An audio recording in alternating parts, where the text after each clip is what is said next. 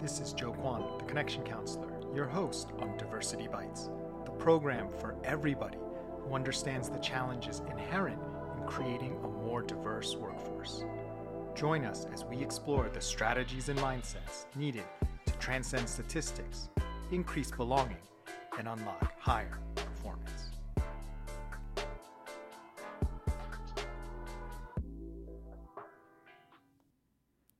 Hello, this is Joe Kwan, the Connection Counselor, and welcome to Diversity Bites. I'm the creator of the Everybody Thrives program, which is for companies looking to unlock the full power of all their people.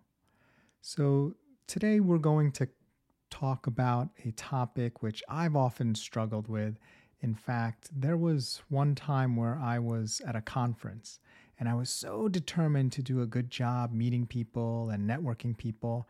And I don't know why, but for some reason, I didn't know or find out any of the other people who were going to be at the conference from my organization. I'm, I could have, I'm not sure why I didn't do that, but I just showed up and I didn't really have um, any colleagues to hang out with. So I was really kind of on my own. So it was a little bit intimidating trying to go to network, but I really wanted to put my best foot forward. And I tried so hard, and it was an absolute disaster. I remember one guy, after talk to, talking to him for like five, ten seconds, he actually turned his back on me and like turned away from me. And at some point, I went back upstairs with my tail, you know, between my legs, and I was like, man, that was a disaster. Now, um, I did continue to network during that conference, and things did go a little bit better. Uh, but what it really made me realize is just the effort of wanting to do something and to try to do something really well doesn't necessarily get you the results you want, especially when you otherwise may feel out of place or uh, not as connected with other people, right? Because if you're with some coworkers or you know you're in a group with a lot of people that you identify with, then it's a lot easier. Um, but when you're feeling a little bit um, unique or solitary, it can be a much a higher hurdle to deal with.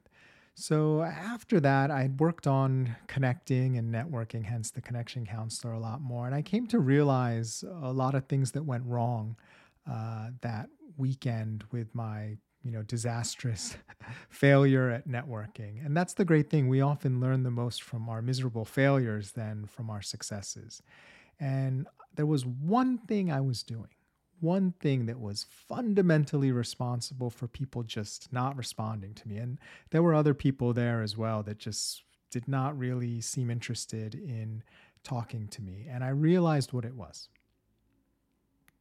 it wasn't so much uh, that I wasn't trying to do the right things. It wasn't necessarily that I was doing the wrong things.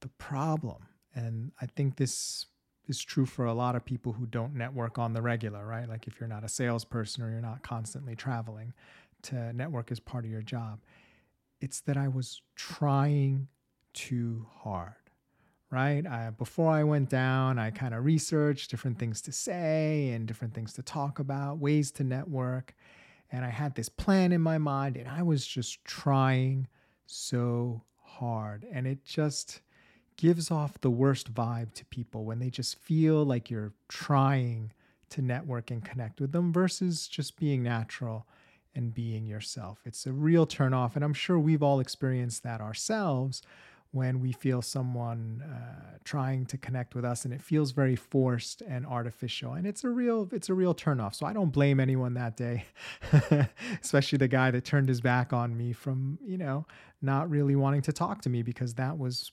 the vibe that i was giving off. I was trying way too hard. So it's not so much that you shouldn't try. It's rather that it's the focus should not be on the trying right? Then what should the focus be on joe? The focus should be on being, right? The state of being that you bring. And there's lots of different states of being that you can bring to make uh, your uh, networking successful. I mean, an obvious one is just being excited and passionate and just, you know, having a lot of positive energy, right? People are drawn to that. Now, the one that I find uh, works well for me, uh, and I think will work well for you as well, whether you're an underrepresented professional or not, is to be curious, right? Like Curious George. He was one of my favorite characters growing up. When you were curious about the people you're talking to, about the event that you're at, about things that are going on in the world, about just things that other people are curious about, it naturally engages people and starts to create the connection.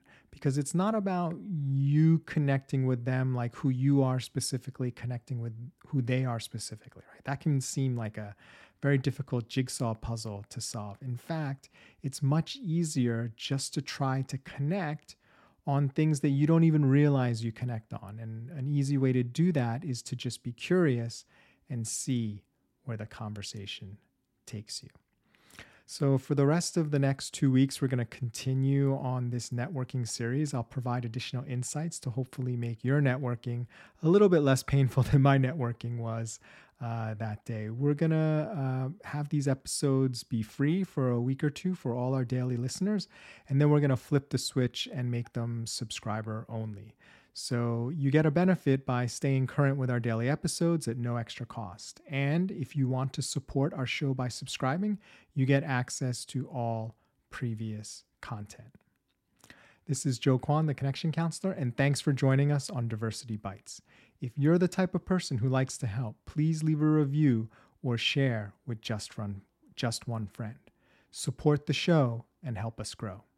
Remember, when it comes to higher performance, diversity bites, belonging delights.